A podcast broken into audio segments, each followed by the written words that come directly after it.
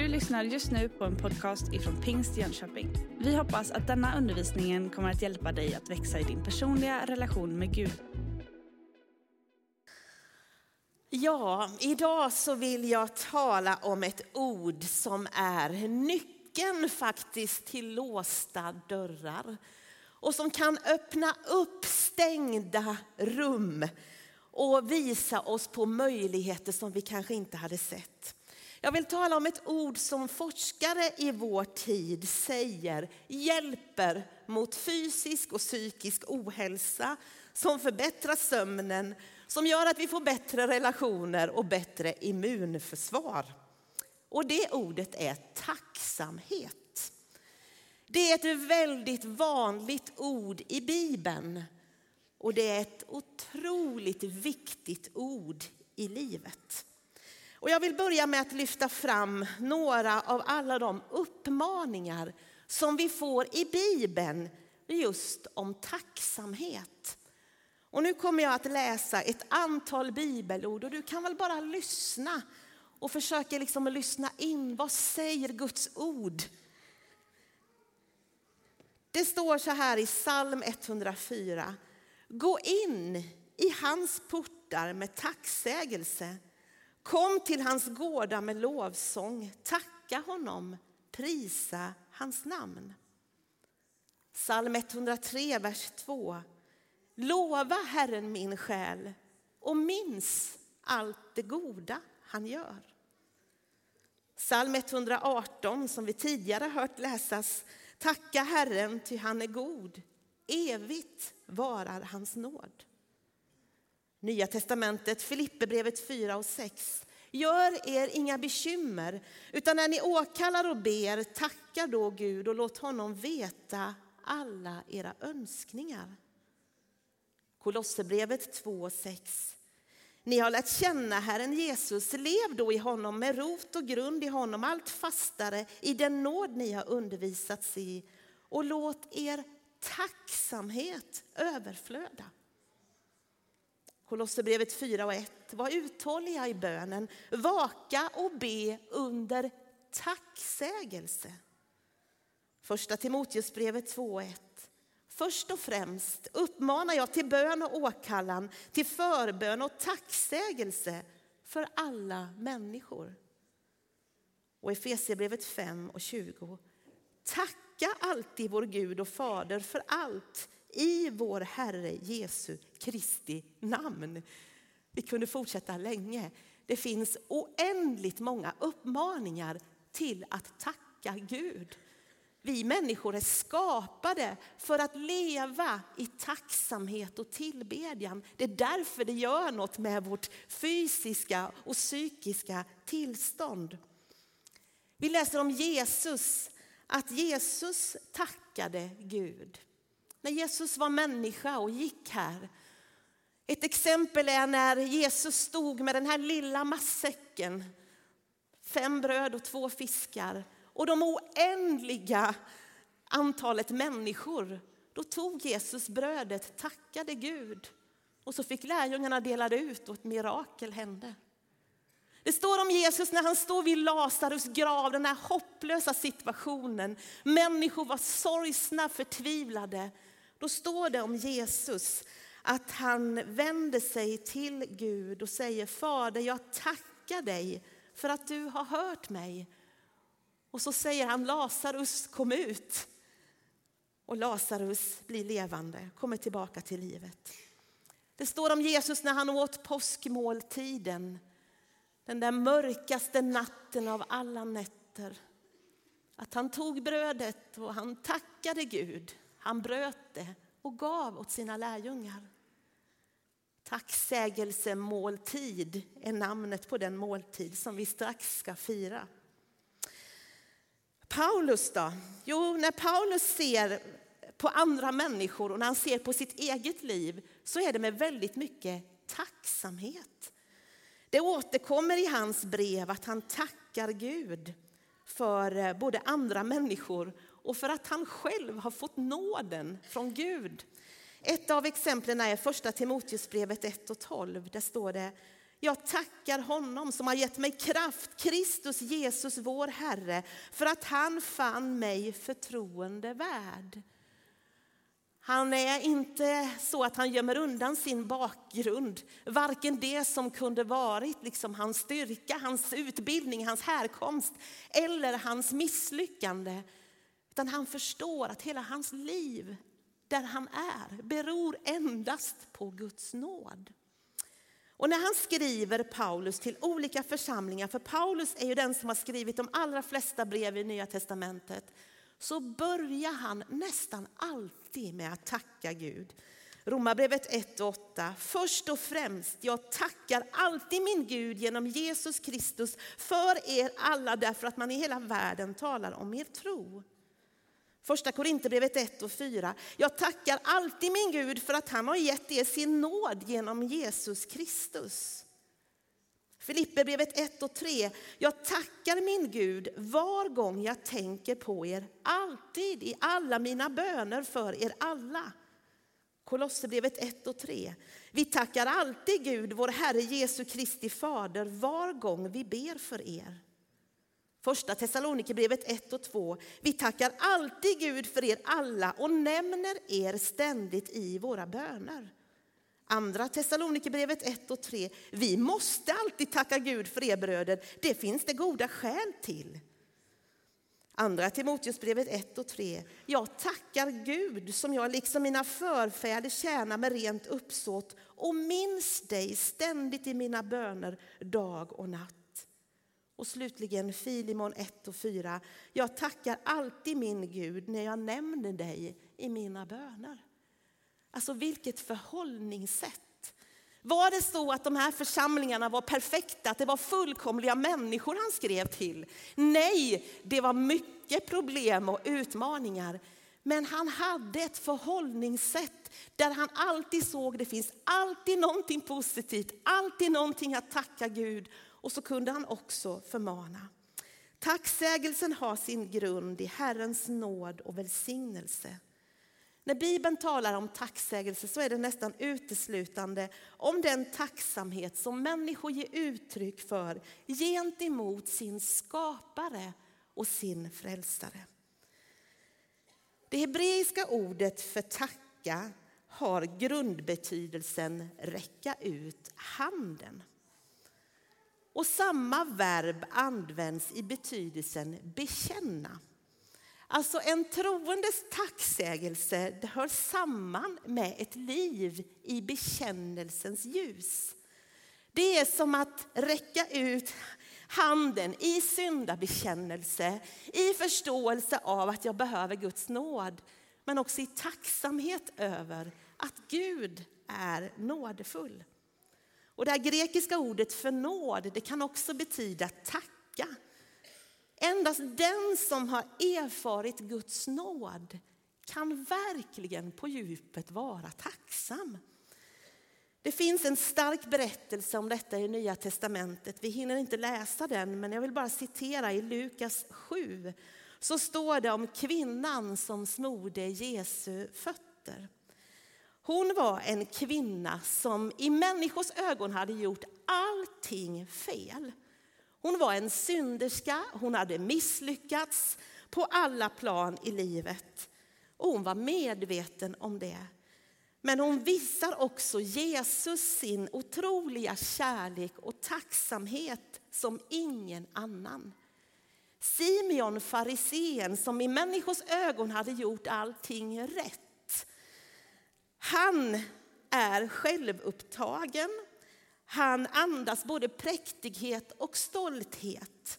Och icke-generositet och tacksamhet. Och Jesus säger så här. Att den som har fått lite förlåtet, han visar liten kärlek. Men den som har fått mycket förlåtet, han visar stor kärlek. Vi har ett val att göra i våra liv. Att vandra på bristens väg eller på tacksamhetens väg. Går vi på, vi tar nästa bild, går vi på bristens väg så ligger fokus på allt det där som vi inte har. Har ni tänkt på det? All reklam går ju ut på det på något sätt. Att försöka få oss att fokusera på det vi inte har. Som vi skulle behöva ha för att bli lite lyckligare, för att bli lite mer framgångsrika. Och så tror vi att om jag bara köper det där eller om jag bara blir sån där, då kommer mitt liv att bli lyckligt och då kommer jag att bli framgångsrik. Alltså fokus på det vi inte har. Och bristens väg, den leder till begär, till allt det där som jag inte har. Men också till skam över allt det där som jag inte är. Och det kan också vara så här att sociala medier som har en stor, stort inflytande över våra liv spär på det där. Allt det där vi inte har och allt det där vi inte är. Tacksamhetens väg fokuserar liksom bort från oss själva till andra. Och vi ser det vi har och det vi är och fokuserar på det. Och framför allt på vem Gud är och vad han kan. David, han säger ju i psalm ett hundra trettionio att han tackar Gud som har skapat honom så övermåttan underbar. Och det där brukar vi skämta, med, skämta om ibland. Att står du framför spegeln och tackar Gud att han har skapat dig så underbar. Vi kämpar på olika sätt med vilka vi är, hur vi ser ut och vad vi kan. Och vi har så svårt på något sätt att tacka Gud för de som han har skapat oss till. Och ta emot oss själva som en gåva från Gud. Men hörni, det här är inget nytt. Det hände redan i Edens lustgård. I Första Mosebok tre så läser vi om att ormen kommer. Och så säger ormen, det där trädet, ska ni inte äta av det där trädet? Alla träd hade de fått eh, från Gud att de skulle få äta av. Men det där trädet, det skulle de inte röra. Men är det inte det trädet som ormen kommer och frestar Adam och Eva att äta av? Det där som de inte fick, det där som de, som de inte skulle röra. Och så börjar ju detta fokus på bristen, det vi inte har. En del tänker att ju mer jag har, ju tacksammare blir jag. Men det där är en myt. De tacksammaste människorna jag har mött i livet, de har varken varit rika eller friska. Utan tacksamheten har en annan grund. Nu tänker jag visa en bild som jag visade för två veckor sedan när vi hade parentation. Och jag har fått tillåtelse att göra det och, och berätta en liten berättelse om Ivan. För två veckor sedan hade vi parentation och det betyder att vi tackar Gud för människor som inte längre är här men som har fått gå in i den eviga världen, som har varit våra medlemmar. Ivan Eriksson, vi har begravning nu i veckan för Ivan. Tre dagar innan Ivan dog så fick jag möjlighet att hälsa på honom på länssjukhuset Ryhov. Och Ivan, han har varit dagvärd här i vår kyrka sedan nittonhundrasextioett. Ja, i gamla kyrkan började han och sen har han varit här i massor med år. Jag fick möjlighet att besöka honom och han hade en, en, en bra eftermiddag när han orkade prata. Och det var ett sånt fantastiskt möte som jag tror att jag kommer att bära med mig hela livet. Vad gör Ivan på sin dödsbädd? Och han berättar med tacksamhet över vad Gud betyder för honom. Vad det har betytt för honom att alla år få vara med och tjäna den här församlingen som dagvärd. Och han berättade den ena dråpligare historien efter den andra eh, om vad han har mött och vad detta har fått betyda för honom. Och när jag gick ifrån det mötet med Ivan så kände jag att Gud talade in i mitt liv. Vad är det liksom som du lämnar efter dig? Är det tacksamhet som kommer när du öppnar munnen? För jag vet att det här är ett område som jag behöver växa i. Det sista han lämnade efter sig var en tacksamhet över nåden. Att få tillhöra Gud och att få vara en del av församlingen. Förra söndagen så mötte jag Kerstin Sjöberg, vi kan ta nästa bild. En av vår församlings äldre medlemmar som jag ofta möter på söndagar såväl som på onsdagar när vi har arbete för våra seniorer. Och Kerstin är också en sån där person som alltid när man möter henne utstrålar tacksamhet. Och då så sa jag till henne, hon var på väg ut, hade tagit på sig kappan, gick med sin rullator och var på väg ut från kyrkan. Och så sa jag till henne så här, Kerstin, skulle det vara möjligt att jag får spela in en liten film med dig tills på söndag? För jag ska tala om tacksamhet. Ja visst, sa Kerstin, och utan betänketid sätter jag på mobiltelefonen, gör en film med henne. Och här kommer resultatet. Vad kommer ur hennes mun när jag frågar? Ska vi se om vi får igång filmen. Ja, jag heter Kerstin Sjöberg och jag har tillhört församlingen här i ganska många år nu. Och jag är så tacksam för församlingen, det är ju allt för mig. Och jag ber till Gud för församlingen och jag ber till Gud för torget framför församlingen så att människor som går till idrottshuset ska känna att här är det något speciellt alltså. Och det hoppas jag att många ska känna när de går förbi våran kyrka. Att det är Guds ande som råder här. Jag stortrivs i församlingen och det är min, det är min tillvaro faktiskt. Som gammal, jag är nittio år och jag är så tacksam för församlingen. Och för alla våra möten och våra pastorer och alltihopa. Och våra ungdomar och barn. Ja, och Kerstin, jag tror att hon sitter här nere för hon är alltid med. Jag skulle kunna plocka ett många exempel härifrån ifrån er. Det är många som doftar och andas tacksamhet. Varken Ivan eller Kerstin har haft ett enkelt liv. Allt har inte gått på räls. Och det hade inte kung David heller eller Paulus som ger så många uppmaningar i breven och i saltaren till tacksamhet. David, han visste vad det var att ha fiender. Hans egen son som han älskade så djupt ville döda honom och David fick fly för sitt liv för en kung som jagade honom. David gjorde stora misstag i sitt liv. Han fick lära sig vad ödmjukhet och syndabekännelse är. Men mitt i allt detta så lärde han sig också vad tacksamhet är och att tacksamhet förändrar perspektivet. Paulus, det vet vi, han fick sitta mycket i fängelse och lida mycket för sin tro. Men ändå är hans liv fyllt av tacksägelse.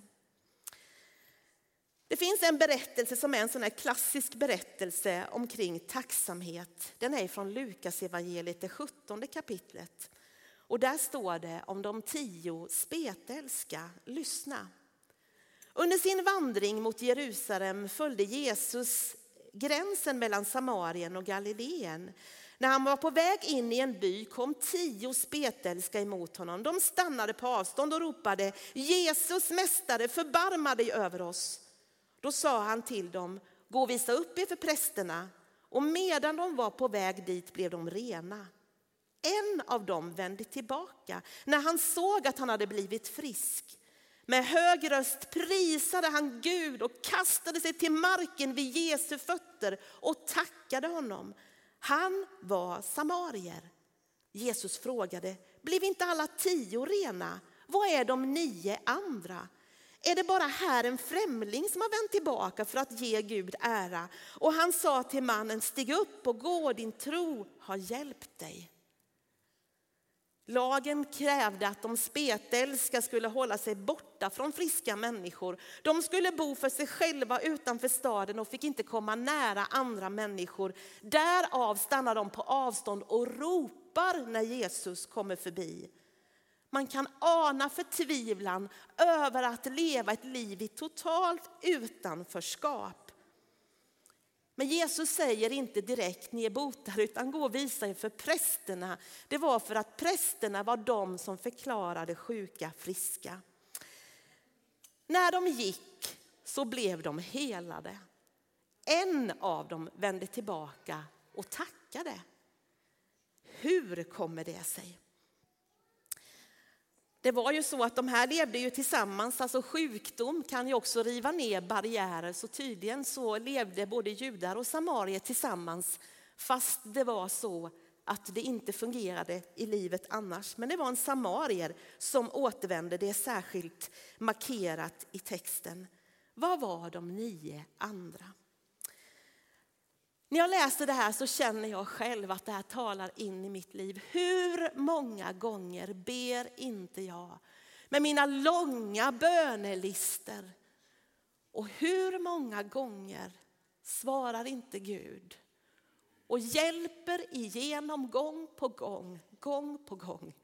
Och hur mycket återvänder jag och säger tack Gud för det du har gjort. Eller ännu mer för den du är. Faller jag på knä i tacksamhet över Guds stora nåd? Ja, jag tror att det finns en del lärdomar ifrån den här bibeltexten. Det finns en hel del forskning och jag har inte satt mig in i det, men man kan liksom googla på detta och så kan man hitta en massa material. Att tacksamhet påverkar vår fysiska och psykiska hälsa. Den psykiska ohälsan den ökar, det vet vi, det hör vi hela tiden. Och vi vet att en stor del beror på stress. Och vi kan undra varför mår vi så dåligt i vårt land när vi har det så bra och är ett av världens rikaste länder. En orsak skulle kunna vara att vi aldrig är nöjda med oss själva, att vi aldrig är nöjda med vår partner, att vi aldrig är nöjda med det vi har eller de omständigheter vi lever kring. Visst är det bra att vi ständigt lever i förbättring och utveckling på arbetsplatser och att vi som personer ska utvecklas, att församlingen ska utvecklas. Gjorde vi inte det skulle vi stå still som på stenåldern. Vi behöver leva i utveckling, förbättring, förändring. Men om vi hela tiden är missnöjda med där vi är och hur vi har det så blir det en otrolig stress. Jag läste en äldre artikel av Alf B. Svensson som skrev i en artikel i Dagen för några år sedan. Där han skrev så här att vi skulle må så mycket bättre om åttio procent av våra tankar handlade om vad vi är nöjda och tacksamma med. För att bara tjugo procent skulle handla om vad vi behöver förändra. Det kanske är en bra åttio tjugo-regel. Tacksamhet till tjugo procent och så förändringen. Till, tacksamhet till åttio procent och förändringen till tjugo procent. Både i våra liv och i våra situationer. Vad tror ni det skulle innebära? Att välja tacksamhetens väg över det vi har och inte begärets väg över det vi liksom inte har kanske skulle skapa en annan kultur i våra familjer, i vår församling och på våra arbetsplatser. När vi läser de här tio budorden så är det två av dem som, inte, som handlar om det här med begär. Att vi inte ska ha begär till vår nästas. Det skulle kunna vara till vår arbetskamrats partner. Eller till vår grannes nyrenoverade kök. Eller vännernas häftiga semesterresor. Eller våra kompisars nya kläder. Eller iPhone eller vad det var. Att hamna i det här begäret, synen på det jag inte har, det mår vi inte bra av. Man säger att personer som är tacksamma, de är också bättre vänner. De är mer benägna att hjälpa sina vänner och stötta personer som har det svårt. Om man skriver ner på kvällen innan man somnar vad man är tacksam över och gör det som en vana, så säger man att då, då sover man bättre och längre. Och är man en person som hela tiden fokuserar på att vara tacksam så får man en ljusare syn på livet. Och jag tänker att vi är skapade för goda relationer och tacksamhet. Om vi tar nästa bild. Det är inte konstigt. Bibeln har talat om detta från början. Vi är skapade att leva i goda relationer med Gud, med oss själva, med andra människor och med skapelsen. Högmod kräver det perfekta och blir aldrig nöjd. Men ödmjukhet tar emot det lilla och gläds med det som finns. Ni vet, vi är skapade att leva i tacksamhet. Hinder för tacksamhet, vad kan det vara? De flesta människor, tror jag, inklusive mig själv, skulle vilja vara mer tacksamma. Men det kan finnas sådana hinder som vi ser i våra liv. Vad kan det vara? Vi tar nästa bild. I svår prövning så kan det vara svårt att tacka Gud. Men det är inget hinder. På nära håll, och en del av er finns här idag, går igenom svåra, svåra passager i livet. Men i detta svåra, i detta mörka, så har ni funnit att tacksamheten över vem Gud är, det är det som håller er kvar. Och runt om er finns det en ljuvlig atmosfär. Vi behöver inte tacka Gud för alla motgångar, men vi kan tacka Gud för att han har lovat vara med oss i och genom allt. I mitten av nittiotalet så var jag och min man missionärer i Uganda. Och varje söndag, jag kommer aldrig att glömma det, på den platsen där vi bodde, så säger lovsångsledaren: låt oss nu stå upp och tacka Gud att vi lever. Han har bevarat oss sedan förra veckan. Och då kan man tycka, det är väl en självklarhet. Nej, det är ingen självklarhet i ett land som Uganda, där mycket svårigheter och sjukdomar härjar. Men det är ingen självklarhet för oss heller. Att vi vecka efter vecka får samlas som vi gör. Att vi kan gå ur vår säng, att vi kan vara här. Att vi får mötas i frihet. Många av våra medlemmar som blir skickade tillbaka till länder där de kommer ifrån har ingen möjlighet att samlas till gudstjänst fritt, att läsa Bibeln, att utöva sin tro. Vi står tillsammans med den förföljda kyrkan över hela världen, där människor lider, blir dödade för sin tro. Men här får vi samlas fritt varenda söndag. Vi får läsa vår Bibel och vi får berätta om Jesus på skolan och arbetsplatser. Ingen hindrar oss. Visst vore det orsak till en enorm tacksamhet. Tänk att vi är så privilegierade. Om vi inte skulle ta det så för givet, så skulle varenda söndag så skulle vi stå upp i tacksamhet. Gud, du har bevarat oss denna veckan. Vi vet inte hur länge vi har denna möjlighet. Om man är uppfylld av ha-begär och otillfredsställelse, så är det svårt att vara tacksam. Det blir som en propp. Det går liksom inte. Eller om jag är fylld med bitterhet och oförsonlighet, om jag låter synd bo i mitt liv, då kommer liksom inte tacksamheten att kunna flöda. Men de goda nyheterna är att Jesus Kristus vill förlåta synd. Han vill hjälpa dig att förlåta människor som har gjort dig illa. Du ska inte dö bitter. På din dödsbädd ska det kunna höras tacksamhet. Och Gud vill i sin stora nåd hjälpa dig att förlåta dina synder, så att du kan se på ditt liv med tacksamhet.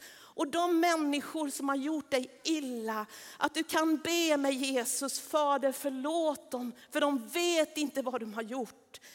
En tacksam människa mår så mycket bättre. Hela omgivningen mår bättre när det är tacksamhet och inte bitterhet som kommer. Vi behöver öva oss i tacksamhet. Det är liksom, vi behöver Guds nåd och hjälp till det. För vi hamnar tillbaka i otacksamhet många gånger. Vi behöver Guds nåd och hjälp. Och vi behöver övning och bearbetning. Det finns många sätt att öva tacksamhet. Ett sätt är att varje kväll faktiskt konkret skriva ner saker som jag är tacksam över, som jag varit med om den här dagen. Det kan handla om människor jag har mött. Det kan handla om någonting gott jag har ätit. Ett leende jag har fått. En bibelvers jag har läst. Det finns alltid någonting gott. Min mamma dog i mars förra året. Och pappa blev änkeman efter många år. De har levt tillsammans. Men det där var någonting han fick lära sig på någon grupp han gick. Att han skulle varje dag skriva ner saker som positiva som har hänt under dagen. Något han var tacksam över. Och så skulle han skicka det vidare till någon i ett sms. Och det har han gjort nu under det här året. Mycket till min lilla syster. Och det här är ju fantastiskt. Att kunna se att varje dag, fast det är mörkt, så finns det dagar när man inte har ont. När solen skiner. När det finns saker som vi kan tacka för. Så tänk, gör ett aktivt val. Tänk på vad Gud har gjort. Och låt oss öva oss i tacksamhet även att det inte är perfekt. Du vet, ska vi tacka Gud för det som är perfekt, då får vi vänta tills vi kommer till himlen. Och då är det bara Gud liksom vi kan tacka för, för han är perfekt. Men Gud har lärt oss genom sitt ord att vi också får tacka Gud för människor. Och vi är inte perfekta, församlingen är inte perfekt. Men låt oss tacka Gud för allt det goda vi har. Och så, så säger Bibeln, visa din tacksamhet. Det är en uppmaning vi får. Att visa vår tacksamhet. Hur kan vi göra det? Och genom våra böner. Genom vårt sätt att faktiskt säga tack till de människor vi har runt omkring oss. Genom uppmuntran. Ja, det finns så många sätt. Men visa tacksamhet. Det skapar någonting så gott. Och jag tror, precis som jag började, att det kommer att låsa upp stängda dörrar. Det kommer att öppna upp rum som du och jag inte hade en aning om. Om den här tacksamheten som vi uppmanas i Bibeln att ha. Om den fick vara en stor del av våra liv. Vi börjar som, vi slutar som, som vi börjar med den versen som Markus läste i början. Tacka Herren, för han är god. Evigt varar hans nåd. Och har du ingenting annat att tacka för, så tacka för att evigt varar hans nåd. Utan Guds nåd så skulle vi alla vara förlorade. Men tänk den här vetskapen om att nåden, den räcker. Ända in i himlen. Den varierar inte på grund av vad du eller jag har gjort, utan Guds nåden är evig. Det här är nog den versen som återkommer med oftast i Bibeln. Just den här uppmaningen. Tacka Herren, till han är god. Evigt varar hans nåd. Du har just lyssnat på en podcast ifrån Pingst i Jönköping.